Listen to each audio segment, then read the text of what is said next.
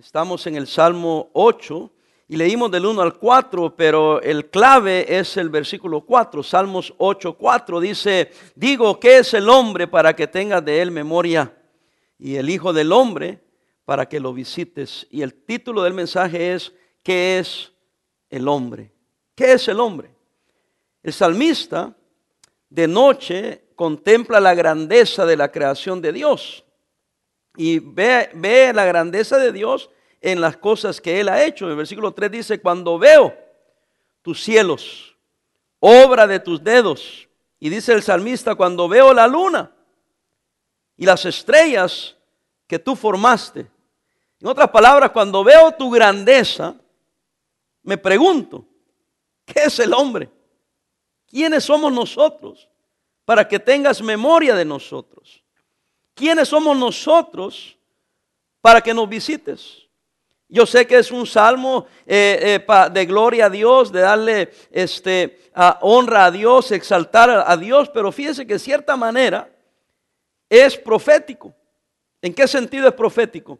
Que habla, eh, que, que qué es el hombre o el hijo del hombre para que lo visites.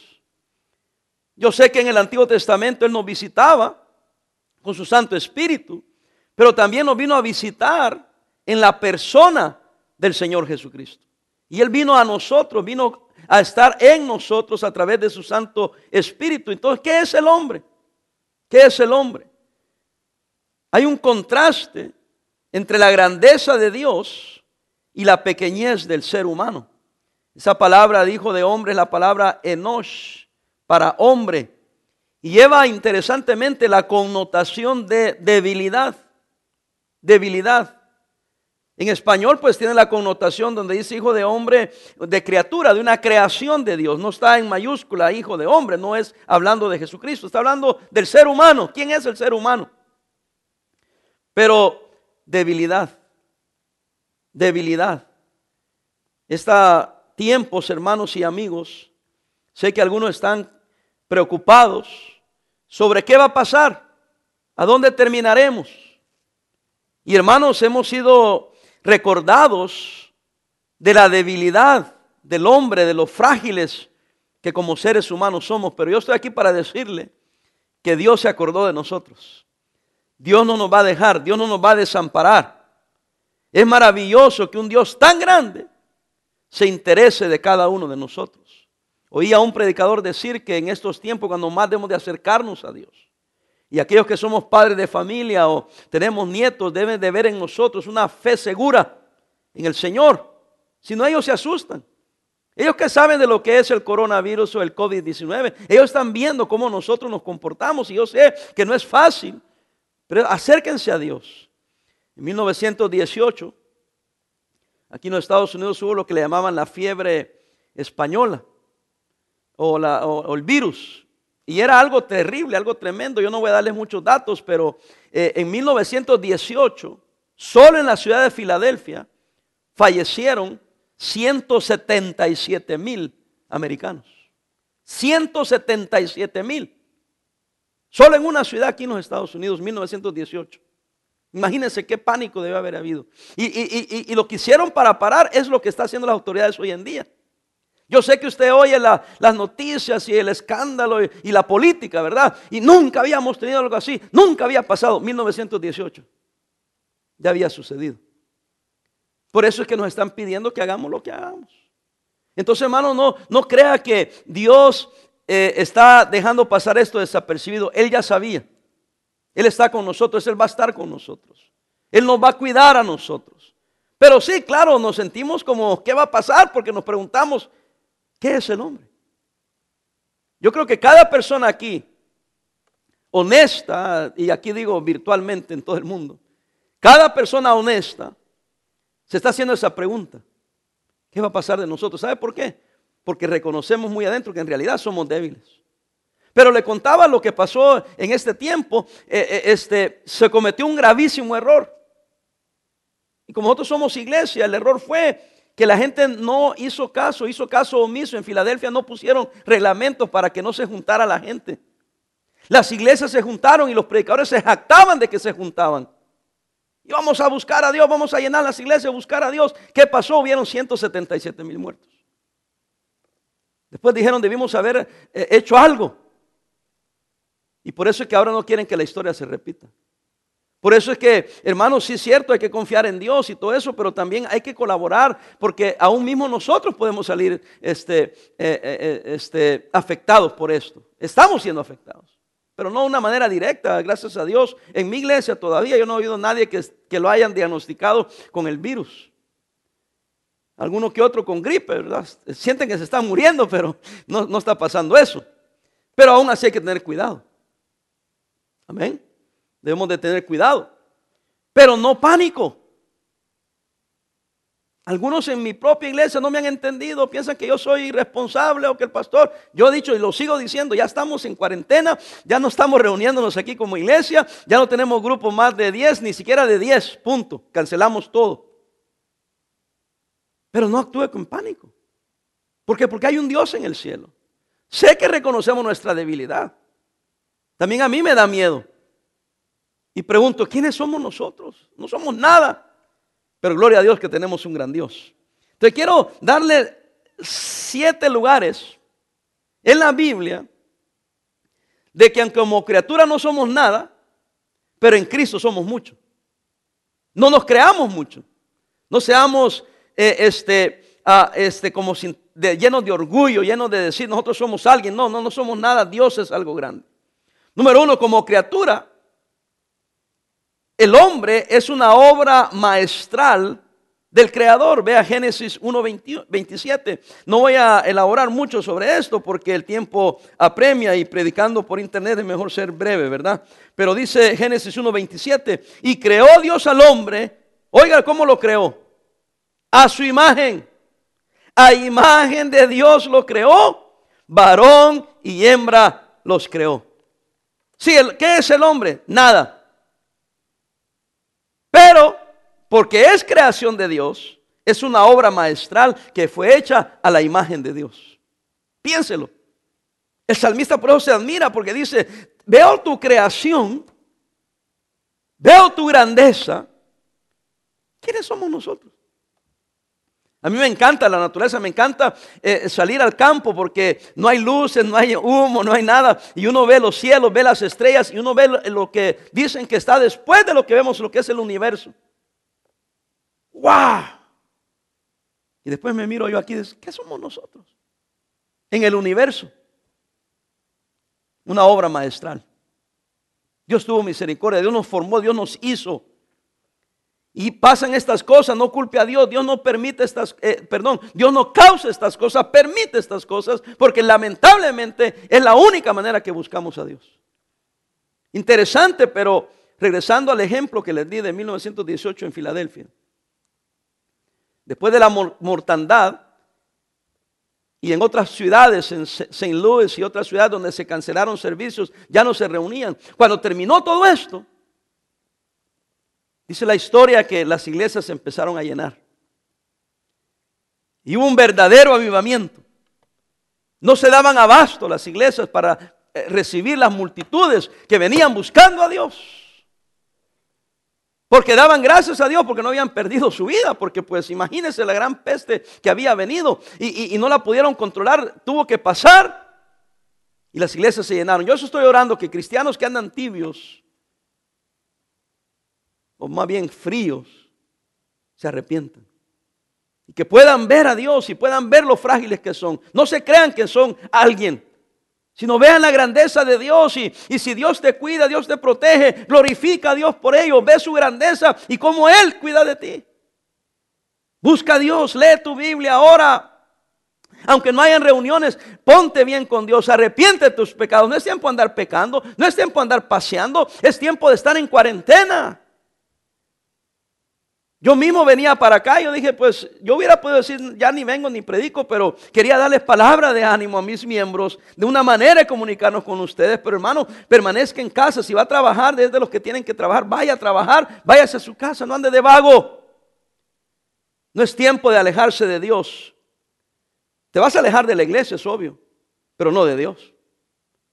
Quizás ahora vamos a entender que la iglesia somos nosotros. La iglesia primitiva no se reunía en templos. Se reunían en las casas, oraban en las casas y, leían su Biblia y, se predicaba y se cantaba en las casas. Quizás va a ser un buen tiempo para que los padres tengan un altar familiar en su casa. Y sí, vamos a predicar el jueves, vamos a predicar el domingo, pero no hay nada como una buena dosis diaria de Biblia y oración en la casa. Eso va a traer un avivamiento. En eso estoy emocionado. Que nos va a obligar a los que somos verdaderos cristianos a leer nuestras Biblias de una manera sincera y honesta. Porque no va a haber otra cosa. Ya la iglesia por ocho semanas o no sé cuánto va a durar esto, ya no va a ser el club social que era para algunos. Ya no era el lugar de diversión, sino que vamos a entender que es nuestro hogar espiritual y que Dios habita, Dios está con nosotros, pero también está contigo en tu casa, no me malentienda. En el carro cuando manejes podrás orar, podrás meditar, no se vaya a enojar con Dios, al contrario, busque a Dios. Es una obra usted maestral del Creador. Él es grande y Él lo hizo a su imagen. Número dos, como pecador, es una víctima infeliz del mal. Efesios 2.2, vayamos ahí al Nuevo Testamento. Efesios 2.2. Dice así, se lo leo yo. Dice, en los cuales, dice, bueno, el uno. Y Él os dio vida a vosotros cuando estabas muertos, dice la Biblia, en vuestros delitos y pecados, en los cuales, oiga, anduvisteis en otro tiempo, siguiendo la corriente de este mundo, conforme al príncipe de la potestad del aire, el espíritu que ahora opera en los hijos de desobediencia. Un pecador es una víctima infeliz del pecado. ¿Qué es el hombre? Una víctima ver sufrimiento. Fíjense hermanos que es interesante, pero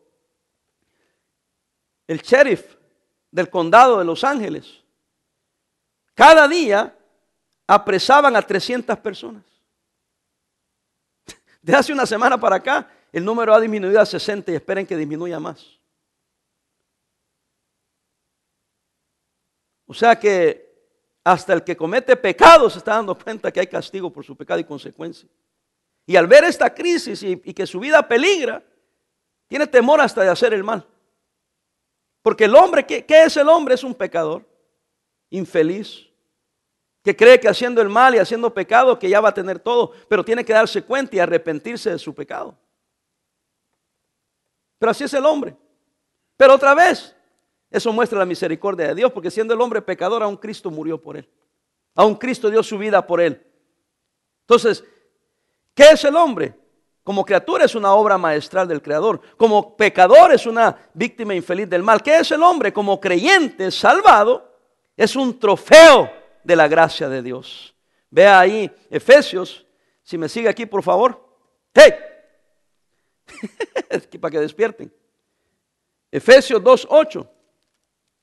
Efesios 2.8. Los asusté, ¿verdad? Ya sé que así se va por el aire. Y los, allá se levantó el niño que estaba durmiendo ahí, el hermano, despierta hermano. Este, ah, Efesios 2.8, ¿está ahí? Porque por gracia sois salvos por medio de la fe. Y esto no de vosotros, pues es un don de Dios. Es un trofeo de la gracia de Dios. ¿Por qué es un trofeo? Porque el hombre es incapaz de salvarse a sí mismo. Necesitamos de la gracia de Dios. Necesitamos que Dios, hermanos, eh, eh, muestre su gracia sobre nosotros. Si usted me está viendo, alguien le dijo, mira, vea ahí la predicación, necesitamos escuchar predicación, déjeme decirle que usted es un pecador infeliz, pero puede llegar a ser un salvo, trofeo de la gracia de Dios. ¿Qué es el hombre? Nada. ¿Merece el hombre que Dios venga a visitarlo? ¿Que Dios muera por él en la cruz del Calvario? No. Pero Cristo dio su vida por usted. El grandioso Rey de Reyes y Señor de Señores vino a este mundo a morir por usted. ¿Qué es el hombre? Nada. Pero si es salvo, es un trofeo de la gracia de Dios. Número cuatro, como santo, como santo, como creyente, óigame, es una reproducción de Cristo. Así dijo el apóstol Pablo. Escuche, con Cristo estoy juntamente crucificado. Y ya no vivo yo, mas vive Cristo en mí. Oiga, vive Cristo en mí. Versículo 20 sigue diciendo así. Ah, y lo que ahora vivo en la carne, lo vivo en la fe del Hijo de Dios, el cual me amó y se entregó a sí mismo por mí. Véame acá. Véame acá. Hermano, ya pasó el, texto. Ahora, por favor, quiero hablar a, a las personas que están ahí.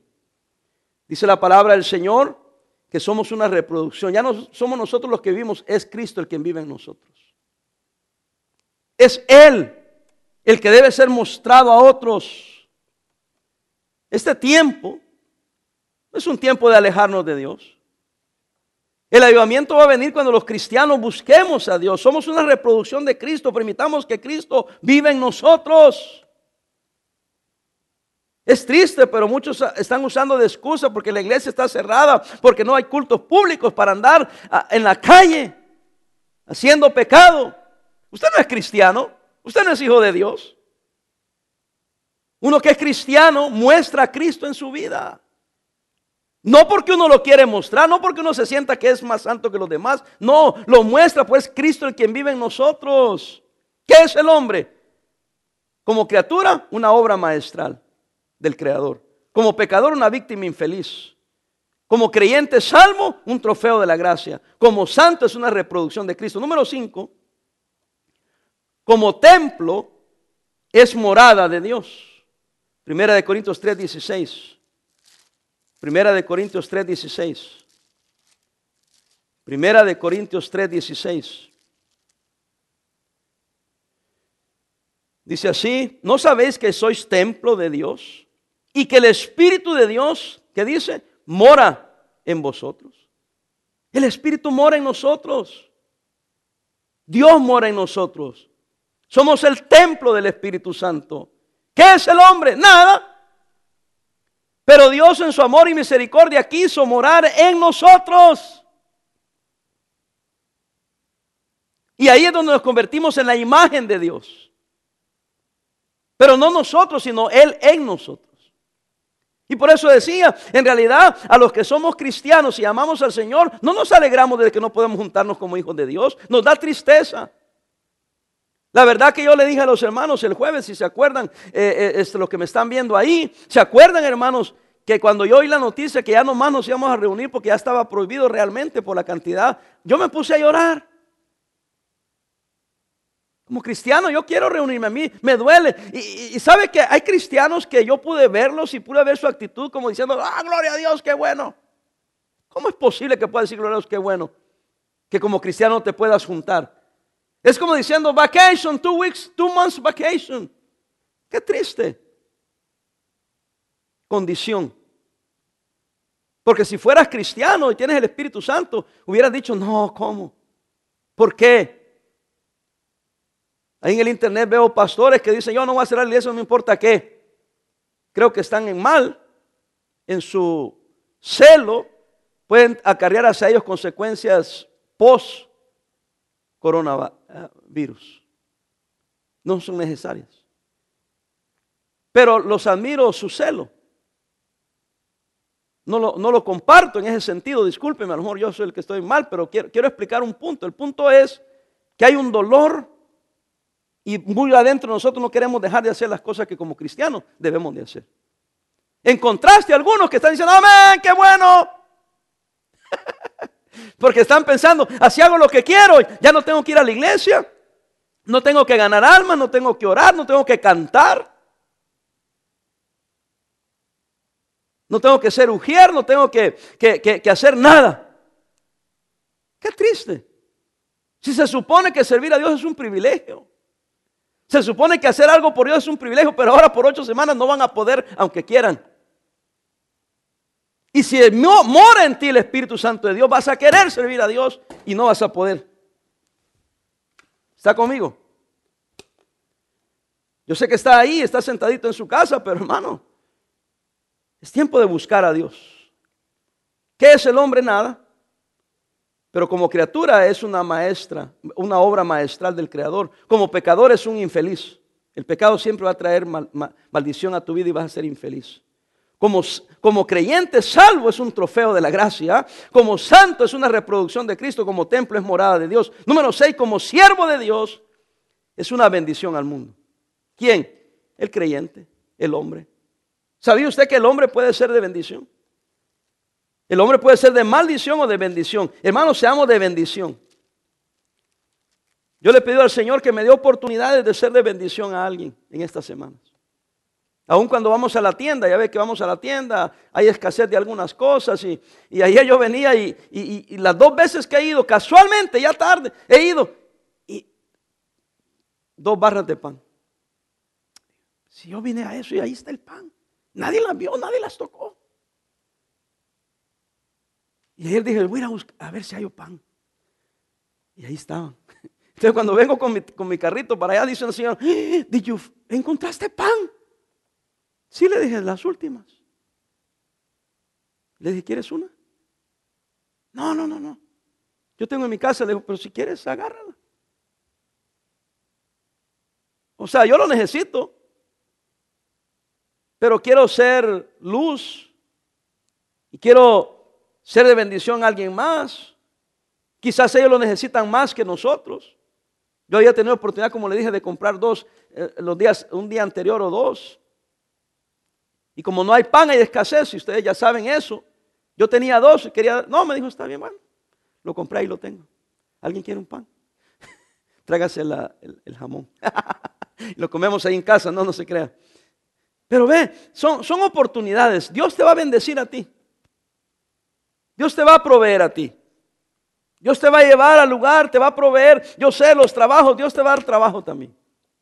De hambre no te mueres. Porque Dios es bueno. Pero deseamos de bendición a este mundo. Dice San Juan 7:38, véalo ahí. El que cree en mí, como dice la escritura, en su interior correrán ríos de agua viva. Porque de adentro de nosotros hay algo diferente, hermanos. Ríos de agua viva. Yo pienso en ese río que va corriendo, que tiene vida, que hace ruido. ¿Ha visto los ríos muertos? Están estancadas las aguas, zancudos, lodo, animales muertos quizás. Pero un río de agua viva es algo que está vivo, está corriendo. Y cuando está corriendo es bendición, no seamos como el mar, el mar muerto. ¿Sabe por qué el mar muerto está muerto? Porque solo recibe. Véame, solo recibe y no saca. Y está 100% o más, 200, 400% de minerales. Porque son aguas que caen en los cerros, en las montañas. Se lava todo eso. Y es un lodazal, es un charco gigante. Y ahí se queda encharcada el agua. Por eso es el mar muerto. Está muerto. Y así somos nosotros cuando Dios nos bendice. Y no lo sacamos. Y por eso estamos muertos. Cuando empieza nosotros a sacar las bendiciones de Dios, somos de bendición a otro, empieza a fluir. Y viene agua viva, hace lo que va a hacer aquí, da vida en este lugar y sale para hacer de bendición a otros. Por eso ese, ese mar no sirve para nada. Excepto que van los turistas a ponerse mascarillas. Eh, están llenos de minerales que uno flota. Solo se acuesta y flota, no necesita un flotador. Está tan pesado y sale uno todo sucio de ahí. Se van a enlodar porque pues dicen que tiene eh, cualidades curativas. Y tiene cualidades curativas por la cantidad de minerales. Que bueno, en ese sentido es, de bendición. Porque Dios aún así saca bendición. Pero Él quiere que seamos un río de agua viva. Recibe y da, recibe y da. Y Dios te va a bendecir. Y por último, Estoy emocionado, me encanta predicar, aunque no hay, no hay gente aquí, las sillas están vacías, pero yo sé que hay varios me están viendo. Ojalá toda la iglesia me esté viendo, pero eso es imposible, es, un, es un, deseo espiritual que yo tengo. Estaba viendo a un pastor que estaba predicando y estaba derramando su corazón predicando en la su iglesia y solo tenía 19 viéndolo. Y yo sé que en su iglesia hay más que eso. Me dio tristeza, hermano pastor está tomando todo el esfuerzo por predicar y 19 lo estaban viendo. Qué triste. Ni los miembros de su iglesia lo estaban escuchando el día que, es el media semana cuando tiene que tener servicio. Dije, eso es triste. Casi, casi, casi me desanima decir, yo mejor ni lo voy a, lo voy a, lo voy a, mandar porque ya sería el colmo que los miembros de la iglesia, de esta iglesia estoy hablando, no estén ni siquiera oyendo este mensaje. Ni siquiera una hora el domingo que es el día del Señor.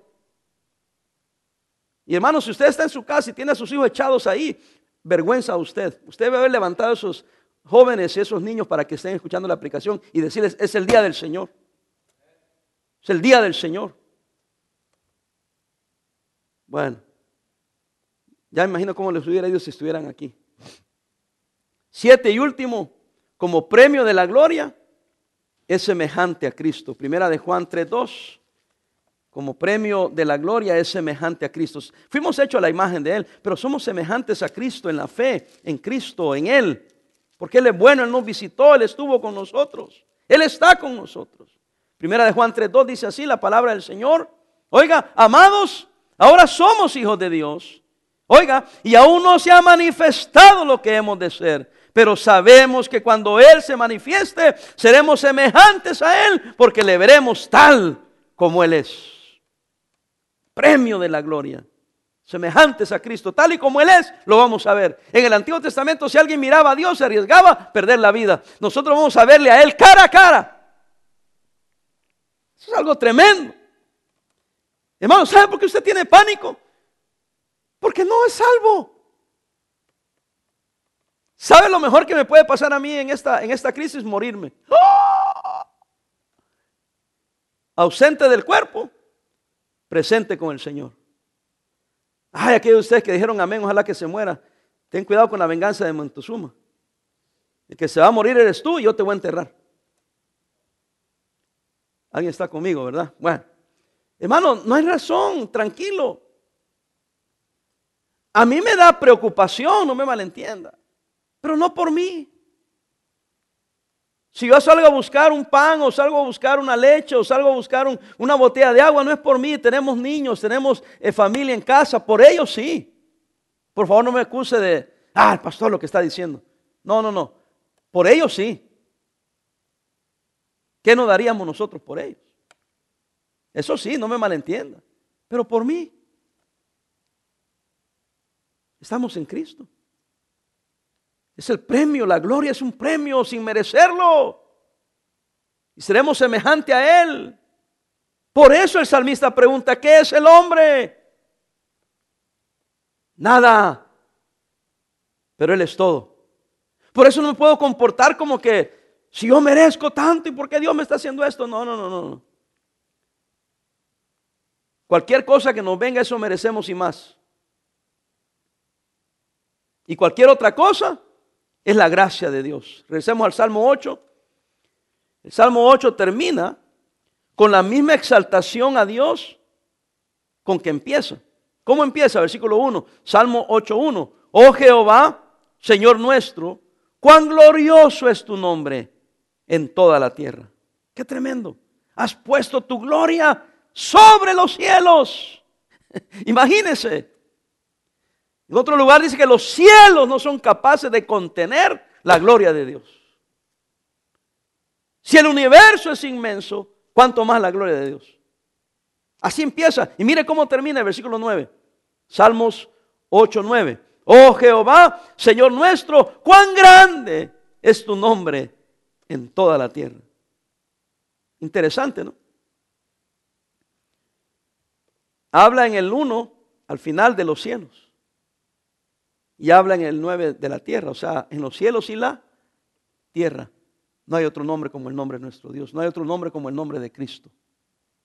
Sí, el príncipe de esta tierra, de las tinieblas, es, Satanás, pero quien manda el Todopoderoso es Dios. ¿Y por qué Dios permite, dice algunos, por qué Dios hace esto? No, no lo hace, lo permite por la maldad del hombre. El pecado, la maldad.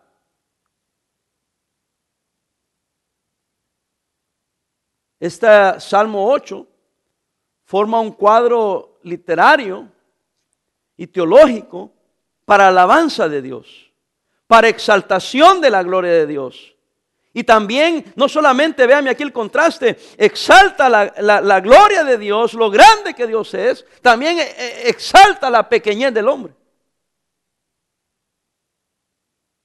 ¿Quién es el hombre? ¿Qué es el hombre? Dice el salmista David. ¿Qué es el hombre para que tengas de él memoria? Y el Hijo del Hombre para que lo visites. Si tú eres tan grande. Y entonces empieza a hablar de lo bueno que Dios es. Y en el 9, oh Jehová Señor nuestro, cuán grande es tu nombre. Yo creo que entonces Él lo ve más grande todavía. Aun cuando ve la creación lo ve grande, pero lo ve más grande después de contemplar al hombre. Espero, mis queridos amigos y hermanos alrededor del mundo, que usted pueda ver la grandeza de Dios. Dios nos va a sacar adelante. Él ya nos visitó, Él está con nosotros, Él ha hecho algo grande de nosotros. Es una obra maestral de Él. Sí, el pecado nos hace infelices, pero en la gracia somos un trofeo de Dios. Somos una reproducción de Cristo. Somos morada de Dios. Dios nos ha dejado para ser de bendición al mundo y nosotros un día en la gloria seremos semejantes a Cristo.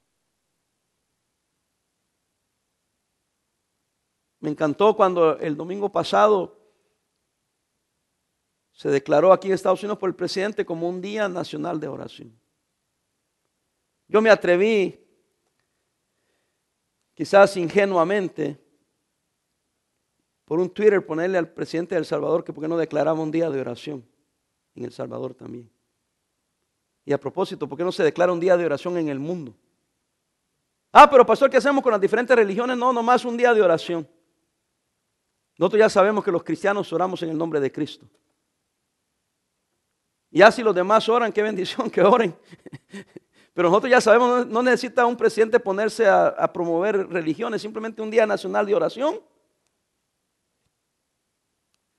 Pero pondría a la nación a pensar en el Creador, a pensar en un Dios todopoderoso. Créame que le daría esperanza al mundo confundido, al mundo perdido, a los que ni siquiera saben lo que está pasando y están reaccionando de muchas maneras. Y están hablando de maneras hasta, hasta incoherentes. Hay un Dios en el cielo. Nosotros podemos nosotros, sin que sea declarado un día nacional de oración, una semana nacional de oración, una semana mundial de oración. Oremos, hermanos. Ese Dios todopoderoso que es tan grande, ¿Y quiénes somos nosotros? Quizás eso nos desanima y decimos, pero ¿quién es Dios para que me oiga a mí? Quizás los hombres te manden a volar, pero Dios no. Dios no. Ora a Dios, pídele a Dios. Dice el versículo 5, le has hecho poco menor que los ángeles y lo coronaste de gloria y de honra. Le hiciste señorar sobre las obras de tus manos. Todo lo pusiste debajo de sus pies. Ovejas y bueyes y todo ello. Ese mismo las bestias del campo, las aves de los cielos y los peces del mar. Todo cuanto pasa por los senderos del mar. Alguien podría decir, podría estar hablando del Señor Jesucristo, pero también a Dios. Dios le dio al ser humano, a los hombres, la facultad, el poder, la autoridad de, enseñorearse sobre su creación. Pero como el hombre no busca a Dios, todos se desviaron, unos se hicieron inútiles. Y ahora estamos dando cuenta que somos inútiles. Porque el hombre se cree que todo lo puede y que tiene control de todo. Queridos hermanos, piénselo por un minuto. Hace una semana tan solamente, los Estados Unidos se jactaba de su, de su, de su economía. Y que era la mejor economía en toda la historia de los Estados Unidos. ¡Pum! En una semana, menos de una semana, en dos días. La economía no solamente de Estados Unidos, no estoy criticando a Estados Unidos, pero al ser humano. Óigame, en un par de días se le fue abajo. Y China aquí iba subiendo como la gran potencia, ¡prum!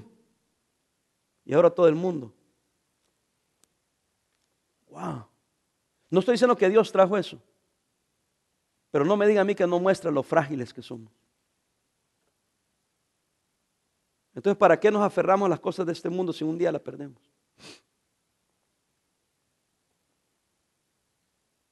Me encontré en el internet una porción de un, un mensaje que predicaba el evangelista famoso del siglo pasado, Billy Graham. Y lo puse ahí nomás una porción porque me encantó, me encantó muchísimo.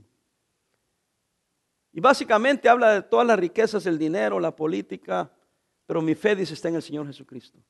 Y cuando todo esto haya terminado, todo esto sea acabado, el único que va a estar ahí es Jesucristo, es Dios. Porque Él nunca nos va a dejar.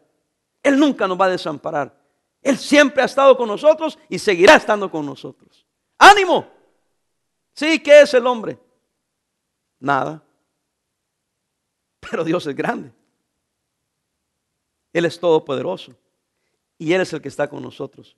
Todos somos pecadores. Pero en Cristo, si, si le pedimos que nos perdone, podemos llegar a ser un trofeo de su gracia. ¿Y qué tengo que hacer? Reconocer que usted es pecador, reconocer que es débil y arrepentirse y pedirle perdón a Dios, acercarse a Dios y Él lo va a tomar con su mano poderosa. El creador de los cielos, de la tierra, lo va a tomar y le va a decir, yo morí por ti, yo te mostré mi amor, gracias por aceptar el amor que te tengo.